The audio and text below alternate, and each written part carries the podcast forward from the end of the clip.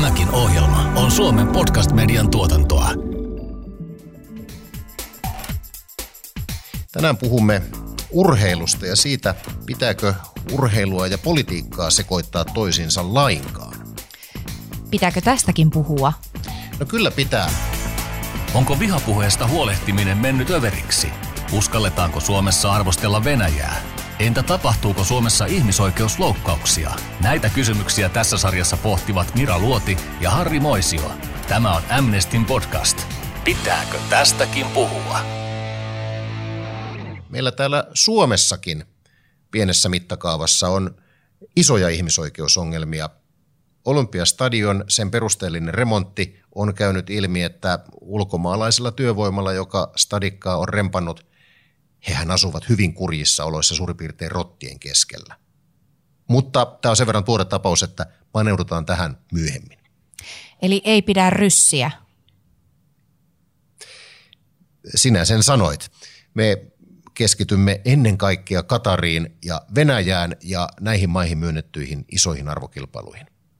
Tässä jaksossa keskustelussa ovat mukana urheilutoimittaja Sakupekka Sundelin, joka on vahvasti omassa journalismissaan ottanut myös ihmisoikeusasiat esiin, sekä entinen urheilu- ja kulttuuriministeri Paavo Arhimäki, joka ministerinä ollessaan aktiivisesti osoitti mieltään ihmisoikeuksien puolesta.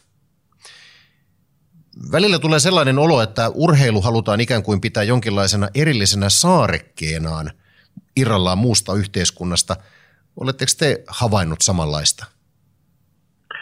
No yksi urheilun puolella eniten toisteltu täysin virheellinen fraasi on se, että politiikkaa ja urheilua ei pidä sekoittaa keskenään.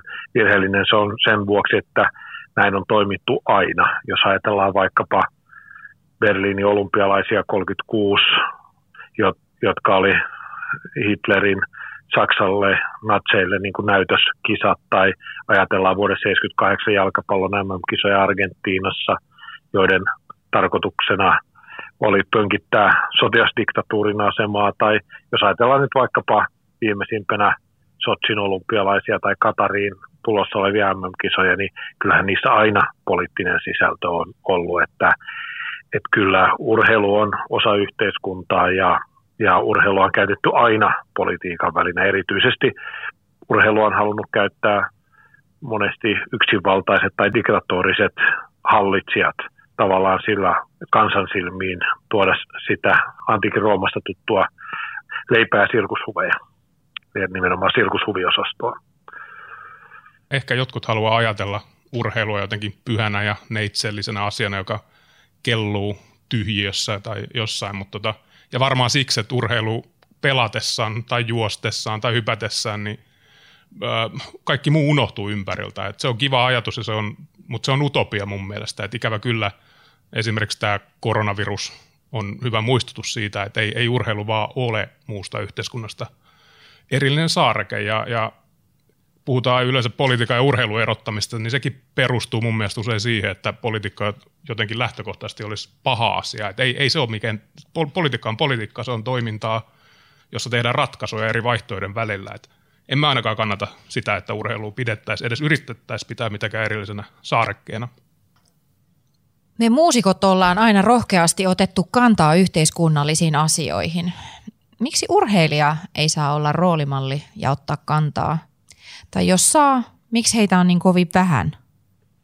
Tuo urheilijalla on ihan samat sananvapaus kuin kaikilla muillakin. Ja itse asiassa kun toimin urheiluministerinä, niin jouduin käymään vähän tästä julkista keskusteluakin sen ympärillä, että kun vuoden 2013 yleisurheilun MM-kilpailuissa Ruotsia edustanut Emma Tregaro Green otti kantaa näihin Venäjän ää, lakeihin, joilla rajoitettiin seksuaali- ja sukupuolivähemmistöjen oikeuksia värjäämällä kynnet, niin siitä nousi aika kova kohu. Ja silloin myös olympiakomitea sanoi, että urheilijat jotenkin siihen tyyliin, että urheilijat eivät saisi ottaa kantaa. Ja se sanoi, että täysin sama oikeus kuin kaikilla muillakin ihmisillä on. Mutta samaan aikaan painotin sitä myöskin, että urheilijoiden ei tarvitse ottaa kantaa, että toivon myös nosti jo esiin sen, että ei myöskään ajatella niin, että, että jatkossa urheilijoita voidaan vaatia poliittisia kannanottoja. Et se on hirveän tärkeää, että monet urheilijat on esikuvia ottaa kantaa ja esimerkiksi jos ajatellaan Riku Riskiä ja sitä, että hän kieltäytyi lähtemästä Katariin jalkapallomaajoukkueen leirille, niin se oli hyvin merkittävä kannanotto, joka sai valtavan huomion maailmanlaajuisesti ja tavallaan toivon mukaan kannusti ja innosti myös muita vielä isompia tähtipelaajia kurikuriskiä. No hy- hyvä kysymys. Ehkä kulttuurialoilla kantaottavuus on, on historiassakin ollut tavanomaisempaa ja ö, jotkut tekee kantaottavaa musiikkia. Mira on tehnyt kantaottavaa musiikkia, mutta onko kantaottavaa urheilua olemassa? Emme, emme tiedä. Ja sitten samaan aikaan sanottava, että urheilijat on aika usein parikymppisiä poikia tai tyttöjä, jotka on panostanut koko ikänsä pelkästään siihen yhteen asiaan. Et ei heillä ole välttämättä elämänkokemusta edes sanoa asioista. Et mu- muusikot on varmaan keskimäärin vähän, vähän iäkkäämpiä ja nähnyt, nähnyt maailmaa, mutta kyllähän monet urheilijat uransa jälkeen ottaa, ottaa kantaa. Mitä mieltä urheilijat itse ovat kannanottamisesta? Esimerkiksi jos joku toinen urheilija jättää kilpailut väliin kohdemaan ihmisoikeustilanteen vuoksi? No, mä en ole ainakaan kuullut, että, että heitä siitä mitenkään, tai he toisiaan kirveästi kritisoisi siitä. Että, että ei ainakaan ole syytä, koska tässä pitää, pitää nostaa esiin myös sellainen niin kuin seikka, että jos, jos vaikka jotkut kisat järjestetään ongelmallisessa maassa, niin, niin ei se ole urheilijan vastuu välttämättä – ottaa kantaa niihin ihmisoikeuksiin. Että se, se on niiden päättäjien moka, että se on viety sinne ja se, sille urheilijalle se saattaa olla ainoa hetki elämässä, kun ne on arvokisoissa. Että se on kohtuutonta myöskin vaatii urheilijoilta kieltäytymisiä ja muuta kannanottoa. Se, on, se on niiden urheilijoiden oma ratkaisu ja, ja sen takia mun mielestä pitäisi muistaa, että ei, ei kannata kritisoida myöskään liikaa. Pitääkö tästäkin puhua? Urheilijoiden lisäksi myös urheiluseurat tuntuvat olevan varovaisia ottamaan kantaa. Etenkin pienemmillä paikkakunnilla seurojen valta saattaa olla hyvinkin suuri. HJK, Helsingin jalkapalloklubi, on hiljattain ilmoittanut, että sen ottelutapahtumista on määrä tulla hiilineutraaleja vuoteen 2025 mennessä. Millainen urheiluseurojen rooli on näissä kysymyksissä? No se on sellainen, just kun ne haluaa valita, mutta heidänkin on hyvä muistaa, että, että ur, siis urheiluseurat on sosiaalisia instituutioita, jotka edustaa sitä ympäröivää vaikka paikkakuntaa ja, ja niitä ihmisiä siinä, jotka on siinä seurassa mukana. Ja, ja seurat vaikuttaa monien ihmisten elämään tosi paljon, että, että niillä on iso rooli. Mä itse esimerkiksi vierailin joulukuussa Englannissa tämmöisessä Nailsworthin kylässä, missä pelaa Forest Green-niminen pieni jalkapalloseura tai, tai Englannin neljänneksi ylimmällä sarjatasolla, mutta varmasti kuuluisin jalkapalloseura, joka pelaa niin alhaalla, alhaalla koska se on, se on myös nimetty maailman vihreimmäksi jalkapalloseuraksi. Ja, ja ne siirtyy esimerkiksi vegaaniseksi, täysin vegaaniseksi tässä. Ne on myös hiilineutraaleja, mutta ymmärrätte millainen tällainen keskimäärinen englantilainen isomahainen, no anteeksi, ei nimitellä niitä, mutta joka tapauksessa sellainen, joka käy siellä futismatsissa, niin, niin yhtäkkiä tarjollaankin vegaanihampurilaisia pelkästään, niin tota, siitä tuli pieni älähdys, mutta sitten ne ihmiset on oppinut siinä vuosien mittaan tähän asiaan ja, ja eivät valita, että jos kerran kahdessa viikossa tai kerran viikossa kaksi tuntia ei pidä saada jotain muuta, jotain lihaa, niin se on, se on heille ok ja se on, ne on ylpeitä siitä seurasta ja, ja se on saanut ne ihmiset miettimään sitä ruoantuotantoa ja eläinten oikeuksia, ympäristöasioita. Ja, ja varmaan niin kuin tämä HJK on hiilineutraalius on saanut ihmisiä miettimään ympäristöasioita arjessa, että urheiluseurat voi olla tosi, tosi isoja vaikuttajia. Valitettavasti ne on, urheiluseurat on tällä hetkellä Suomessa vaan niin heikossa tilanteessa nyt tämän koronaviruksen takia. Kun puhutaan urheilusta ja politiikasta, niin asia liittyy myös ympäristö- ja urheilun hiilijalanjälki. Ja koska ympäristö on politiikkaa ja erityisesti huippuurheilun yhteydessä matkustetaan paljon lentokoneella – niin urheilijat kuin me fanitkin, niin miten tämän aiheen oikein näet?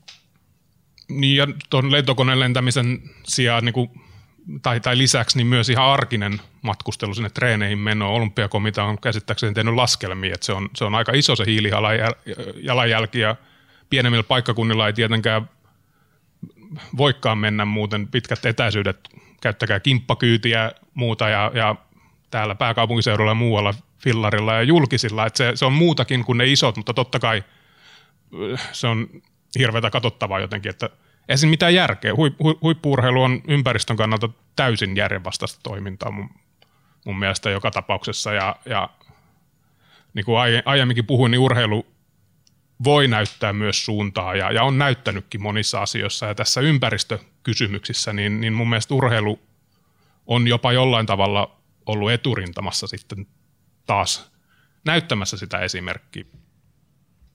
Jos otetaan esimerkkitapaus Suomesta ja nimenomaan varsinais-Suomesta, Turun palloseura jääkiekko. Kun se kampanjoi koulukiusaamista vastaan, se on kaikille ihan ok. Mutta kun kampanja kohdistuukin esimerkiksi seksuaaliseen tasa-arvoon, siitä älähdetään.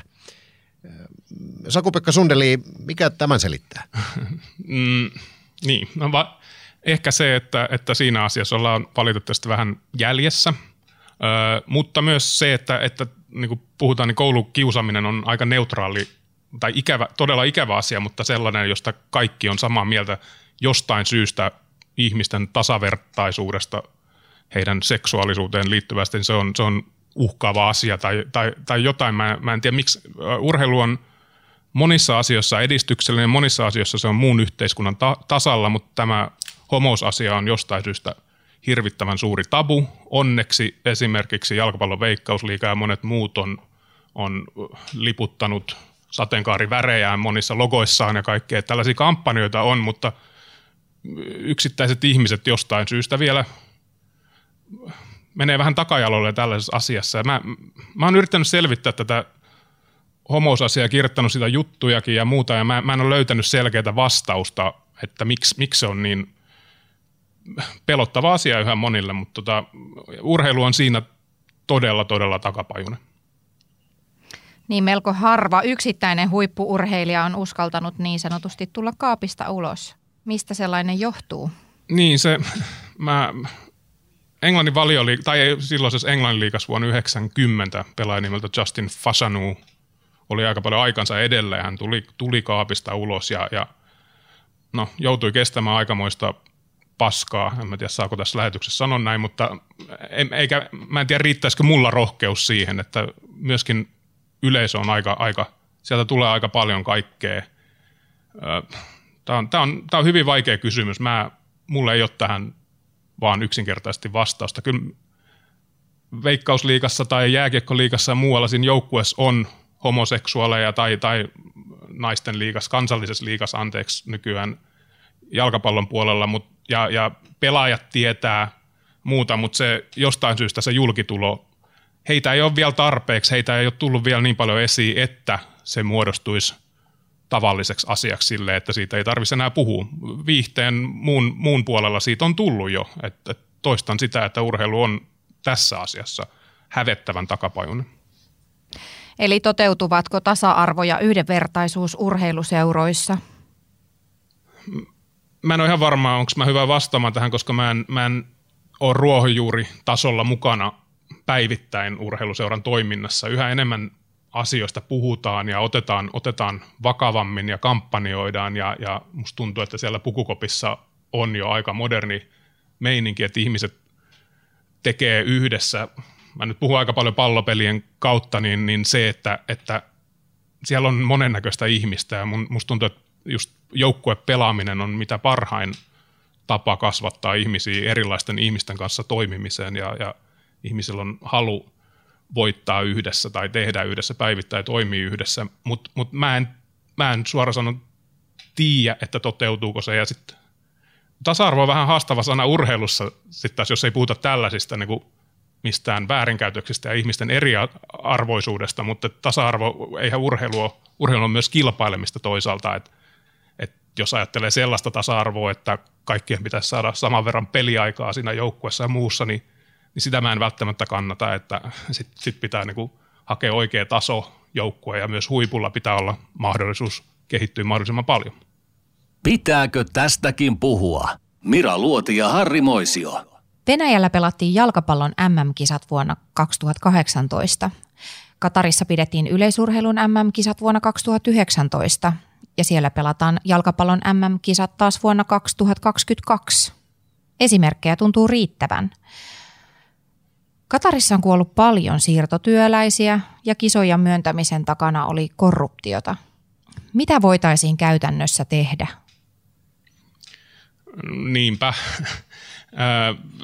Ensinnäkin pitää vielä uudestaan kysyä, että miksi ne annetaan juuri niille kisoille että, tai, tai näille valtioille, tällaisille ongelmavaltioille ja korruption jo mainitsitkin, mutta ihan laillisestikin rahaa liikkuu ja, ja diktatuurit ja sen kaltaiset järjestelmät pystyy lupaamaan valtavia summia kansainväliselle jalkapalloliitolle tai olympiakomitealle, jossa ne päätökset tehdään. Öö, niissä maissa kukaan ei, ei uskalla välttämättä kyseenalaistaa, että miksi nämä rahat käytetään tällaiseen johonkin iso urheilutapahtumaan sen sijaan, että, että rakennetaan sairaaloita ja kouluja, mikä olisi varmaan järkevämpää, vaan, vaan päättävät järjestää näitä kisoja, jotta voi vähän valkopestä omaa, omaa mainettaan, niin tota, si, siinä se pohjimmainen syy, mitä sille voi tehdä, siis, ja, ja pitää vielä lisätä itse asiassa, että diktatuurit on järjestäneet aika hienoja kisoja, että en mä voi kiistää sitäkään, mutta, mutta se hinta on, on karmea ja, ja näille kansainvälisen liitolle se sopii, että, että ne, se urheilu näyttäytyy just sillä hetkellä. Ihmiset ajattelee yleensä sen urheiluhetkellä sitä urheilua pelkästään, mutta mutta musta tuntuu, että viime aikoina asiat on jonkun verran muuttunut. Öö, media älähtää helpommin, sosiaalinen media älähtää helpommin. Sitten kun siitä tulee iso, iso älähdys, yhteisälähdys, niin sponsorit alkaa kaikkoamaan. Eli, eli seuraa rahaa, follow the money on yleensä se, että sitten kun sponsorit lähtee tai yleisö ei halua mennä sinne, se saa negatiivista mainetta, niin siinä vaiheessa kun rahan tulo loppuu, niin, niin sitten näille ei haluta antaa enää niitä kisoja. Kuulostaa vähän yksinkertaista tulla, mutta mut, mut silti, että minullakin tiedotusvälineen edustajana on tässä ihan iso, iso merkitys kuitenkin. Saku-Pekka Sundeli, mä olen itselleni kehittänyt sellaisen teorian, että esimerkiksi kesäolympialaiset, ne on jo niin massiivinen tapahtuma, että oikeastaan millään muulla kuin autoritäärisesti johdetulla dikta- diktatuurilla ei ole mahdollisuuksia sellaisia järjestää. Toki tietysti myönnän, että nyt seuraavat oli tarkoitus pitää Tokiossa, mutta siitä huolimatta se on, se on jossain määrin jopa poikkeus. Sun teoria on oikein. Ja sitten pitääkin kysyä, että pitäisikö näitä kisoja downshiftata jollain tavalla. Kuka sitä haluaa? Ei, ei, niin kuin, se on ne ökyjärjestöt, jotka saa siitä paljon rahaa. Se on, se on jos mä puhun jalkapallon MM-kisosta, niin se on, taitaa olla FIFAn kassasta yli 90 prosenttia tulee jalkapallon MM-kisojen järjestämisestä, joka järjestää joka neljäs vuosi, kaikki TV-oikeudet ja muut. Mutta, ja sen takia ne ei ole valmiita ehkä siihen downshiftaamiseen, mutta kun tätä asiaa toitotetaan, siitä puhutaan, niin jossain vaiheessa, kun ei, ei ole mahdollista enää järjestää hirveän monissa paikoissa, niin ehkä tämä asia muuttuu. Ja kyllä tämä hiukan muuttui jo. Jalkapallon MM-kisat järjestettiin ää, luovutettiin vähemmän pahalle maalle ehkä, ne järjesti tuonne Yhdysvaltoihin, eikä, eikä Marokkoon, jolla, jossa on pahoja ihmisoikeusongelmia ja, ja homojen oikeuksia poljeta ja muuta, että jotain on tapahtumassa, mutta, mutta sun teoriassa on tällä hetkellä valitettavasti ihan oikein. Paavo Arhimäki, milloin me pääsemme eroon diktatuuristen maiden isoista kisoista? No, tämä on todella iso kysymys, koska kansainväliset urheilujärjestöt, etunenässä kansainvälinen olympiakomitea ja, ja FIFA, kansainvälinen jalkapalloliitto ja niiden perässä sitten huomattavasti pienemmät toimijat, niin eivät ole antaneet kovin suurta painoarvoa ihmisoikeuksille, ympäristökysymyksille, työntekijöiden oikeuksille, kun kisapaikkoja on valittu. Et silloin kun toimin urheiluministerinä, niin nostatin tästä keskustelua ennen muuta jääkiekon MM-kisojen osalta, jotka oli myönnetty valko ja Val- valko presidentti Lukashenko niin kutsutaan Euroopan viimeiseksi diktaattoriksi ja silloin aika isosti haastoi sitä, että kisat pitäisi siirtää pois ja myös sain lähes kaikki EU-maiden urheiluministerit ottamaan kantaa, että, ne, että tulevaisuudessa, koska silloin oli esillä myös Sotsin olympialaiset, Venäjän jalkapallon kisat Katarin MM-kisat, että pitäisi ottaa nämä huomioon. Mutta niin kauan kuin kisoja paisutetaan koko ajan suuremmiksi ja suuremmiksi, niin entistä iso, harvempi demokraattinen maa ja demokraattisen maan kansalaiset on valmiita maksamaan niitä miljardeja euroja, mitä se kustantaa, niin silloin helposti monet urheilutapahtumat, jos vaatimukset on tämän tyyppisiä, niin menee niihin maihin, jossa ei tarvitse kansalta kysyä, että käytetäänkö rahat näihin vai johonkin muuhun. Mitä ihan konkreettista poliitikot voisivat tehdä seuraavan viiden vuoden aikana, ettei ihmisoikeuksia rikkoville maille myönnettäisi isoja arvokilpailuja? No, se on suoraan sanottuna hyvin hankalaa sen vuoksi, että on pidetty äärimmäisen tärkeänä sitä, että tavallaan samalla tavalla kuin kulttuuri, niin myös urheilu on kädenvarren mitan päässä poli- politiikasta ja poliitikoista. Ne, ne on hyvin itsenäisiä toimijoita, itsenäisiä päätöksentekijöitä. Ää, minkään maan hallitukset eivät voi pu- urheilujärjestöjen puolesta päättää, että te ette saa viedä tiettyyn maahan kisoja. Et se, mitä voi, voi poliitikot tehdä, niin on käydä tätä julkista keskustelua, kriittistä keskustelua ja painostaa niin kuin, oman maan ää, urheilupäättäjiä, kun ne menee niihin kansainvälisiin foorumeihin, eivät tue tällaisia hankkeita. Ja kyllä se näkyy sillä lailla, että ää, se, se valtava kritiikki, joka Suomen palloliitolle tuli siitä, että maajoukkueelle pidettiin Katarissa – ja se tuli osittain myös Riku Riskin ansiosta, niin sehän on vaikuttanut siihen, että tänä vuonna siellä ei pidetty leiriä, vaikka oli alustavasti ilmeisesti sovittu jo silloin aikaisemmin, että, että pidettäisiin muutamana vuonna. Ja kun EM-kisat piti olla tulossa tänä kesänä, nyt ne on siirtynyt vuodella eteenpäin, mutta et, et tavallaan siitä huolimatta sitä ei järjestetty, niin se on osoitus siitä, että miten – kuitenkin kansallisella keskustelulla on vaikutusta kansallisiin liittoihin ja toivon mukaan kansallisten liittojen kautta sitten, sitten sinne kansainvälisiin liittoihin. Jos mennään vielä tähän paljon puheena olleeseen Katariin, jonka on siis määrä järjestää jalkapallon MM-kisat kahden vuoden kuluttua. Viime kesänä 2019 siellä kilpailtiin yleisurheilun MM-kisojen merkeissä ja sellainen aika usein kuultu väite on, että – jos diktatuurivaltiossa kisat järjestetään, niin on siinä se hyvä puoli, että sen olosuhteita tulee myös muualle maailmaan tietoisuuteen. Paavo Arhimäki, tapahtuiko näin? Tiedämmekö nyt muualla maailmassa eh, Katarin tilanteesta enemmän? No ei kyllä tapahtunut. Että kyllä se, se Katarin tilanne, niin se tulee ihan muita kanavia pitkin kansalaisjärjestöjen kautta – ää, niin kuin kansalaisyhteiskunnan kritiikin kautta, että eihän se näkynyt, jos ajatellaan vaikka Katarin yleisurheilu kisoja niin ei se niissä uutisraporteissa juurikaan näkynyt tai kannanotoissa sinä aikana. Että et, tavallaan niin kuin on perusteltu sitä, että viedään tällä maihin, joissa ei demokratia ja sananvapaus ole parhaassa mahdollisessa tolalla, niin sillä, että että silloin saadaan käytyä keskusteluja ja jos ne nyt päätetään vielä, niin niitä pitää tietysti käydä, mutta eihän se niin kuin näyttäydy ja onko se missä määrin vaikuttanut esimerkiksi Katarin toimintaa, että kun näitä jalkapallon kisastadioneita rakennetaan ja kuinka paljon siinä ihmisiä tulee kuolemaan ää, lähes orja työvoiman ase, asemassa, niin aika pieniä parannuksia ymmärtääkseni tästä hyvin laajasta ja pitkään jatkuneesta kritiikistä huolimatta niin on tullut. Ymmärtääkseni tästä on tehty tutkimusta, että, että, että ei ole valtavasti näyttöä, että niiden maiden mitkään asiat, ihmisoikeusasiat tai muut olisi sit pitkässä juoksussa, pitkällä tähtäimellä parantunut siitä, että niissä on järjestetty niitä kisoja. Että, että, että se, on, se on kaunis ajatus, mutta, mutta ymmärtääkseni ei valitettavasti toteudu. Se on hetken ajan, ja nyt onneksi Katarin tapauksessa se on ollut monta vuotta tässä nyt jo framilla, mutta mut mitä tapahtuu, ei, ei välttämättä tarpeeksi. Niin kommenttina tähän äskeiseen, että vähän pienemmät kisat, eli jääkiekon MM-kisat pelattiin muutama vuosi sitten Valko-Venäjällä.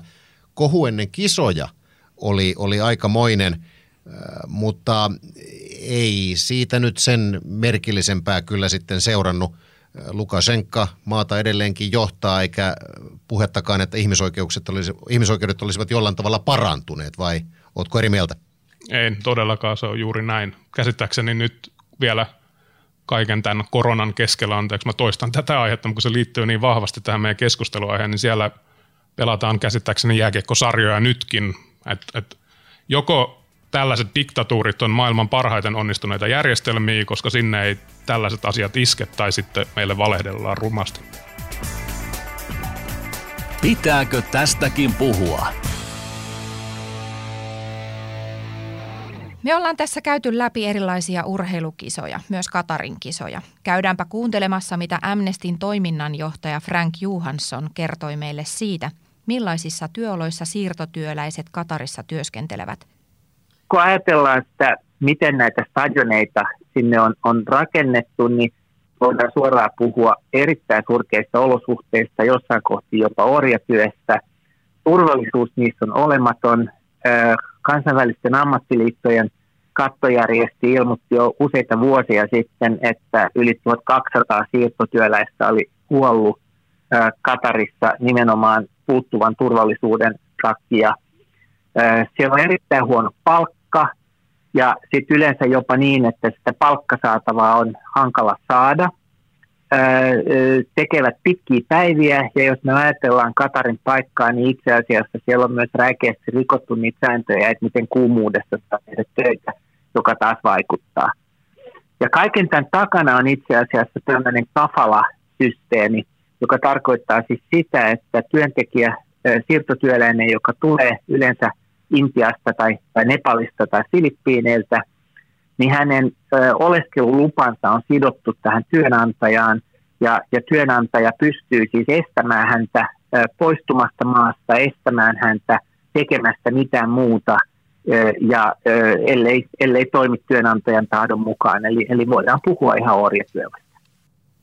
Minkälaisia ajatuksia Saku-Pekka Sundelin tämä sinussa herätti?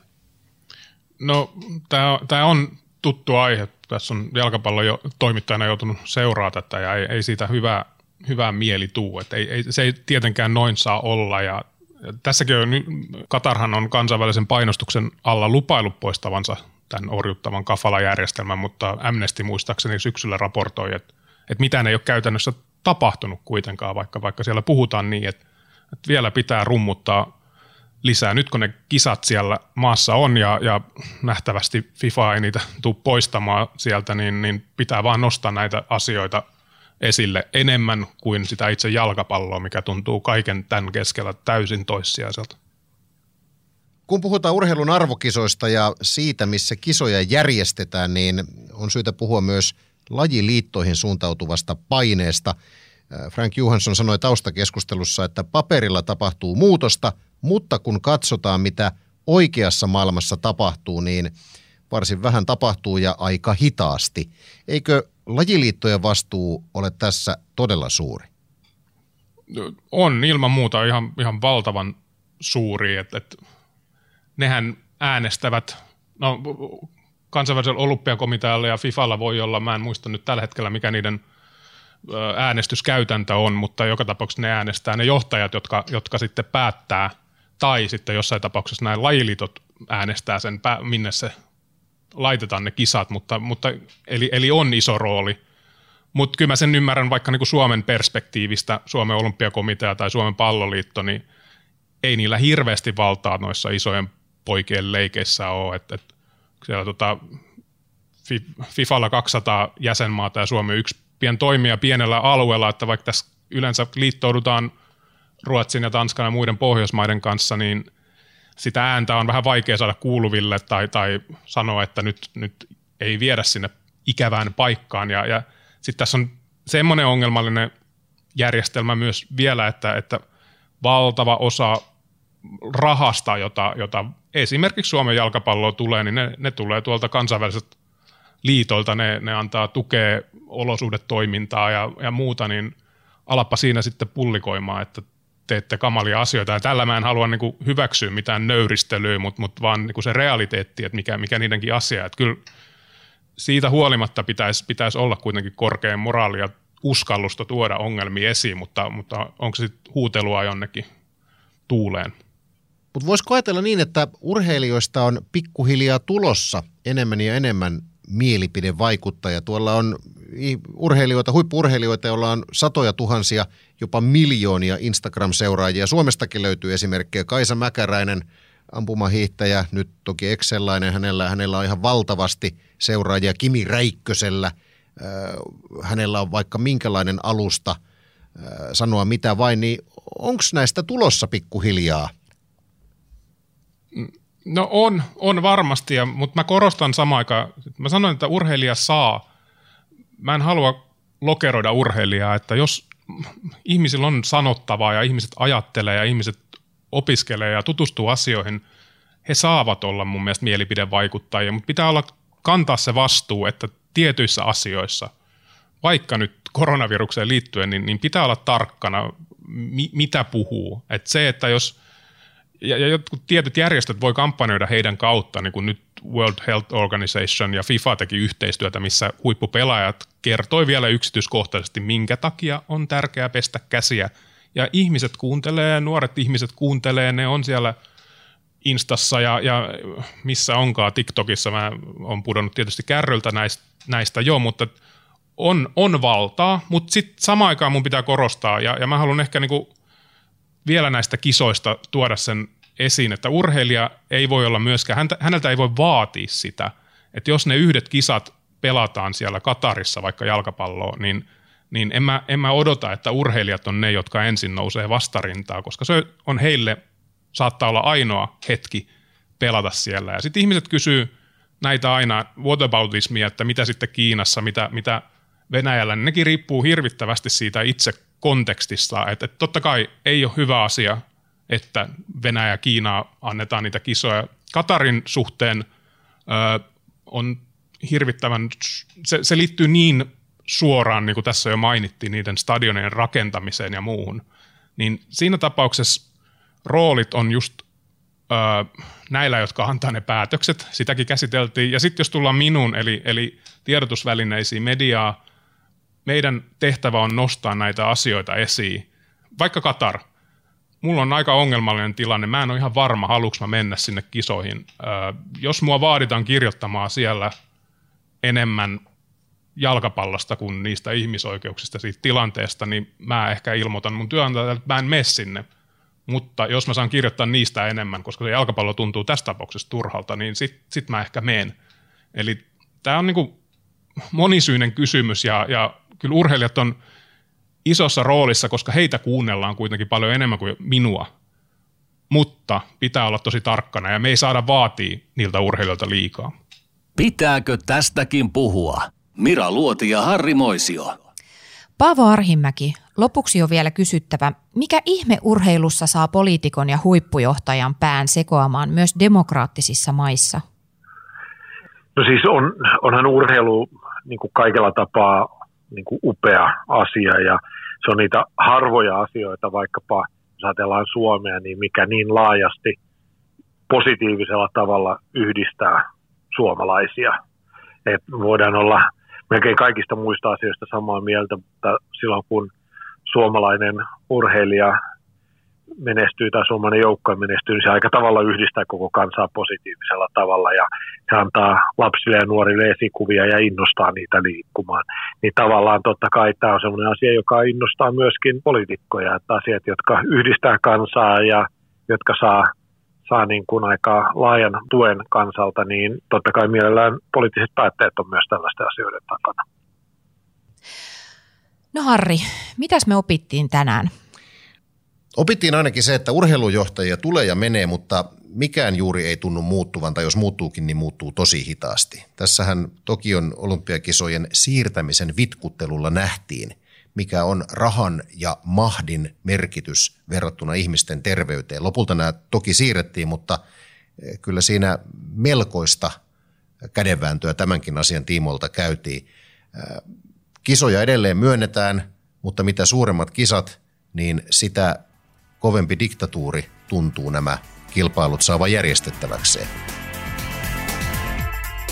Pitääkö tästäkin puhua? Seuraavassa jaksossa. Mira, mistä me jutellaan ensi kerralla? Hmm. Seuraavassa jaksossa me mietitään sitä, että onko Suomi jo täysin tasa-arvoinen maa. Pitääkö tästäkin puhua? Harri, vastaappa itse. No joo, onhan se myönnettävä, että ei maailma ole Suomessakaan tasa-arvon osalta vielä valmis. Kun katsoo pörssiyrityksiä, niin eihän siellä eh, johtajistossa ja hallituksissa juurikaan naisia vielä ole. Asiantuntijat, mitä haastatellaan mediassa, hyvin usein ovat miehiä. Kyllä siitä pitää puhua. Kuuntelit Amnestin Pitääkö tästäkin puhua podcastia? Sarjan löydät Spotifysta, Suplasta ja monesta muusta podcast-alustasta. Keskustelu jatkuu Twitterissä ja Instagramissa hashtagillä Pitääkö tästäkin puhua?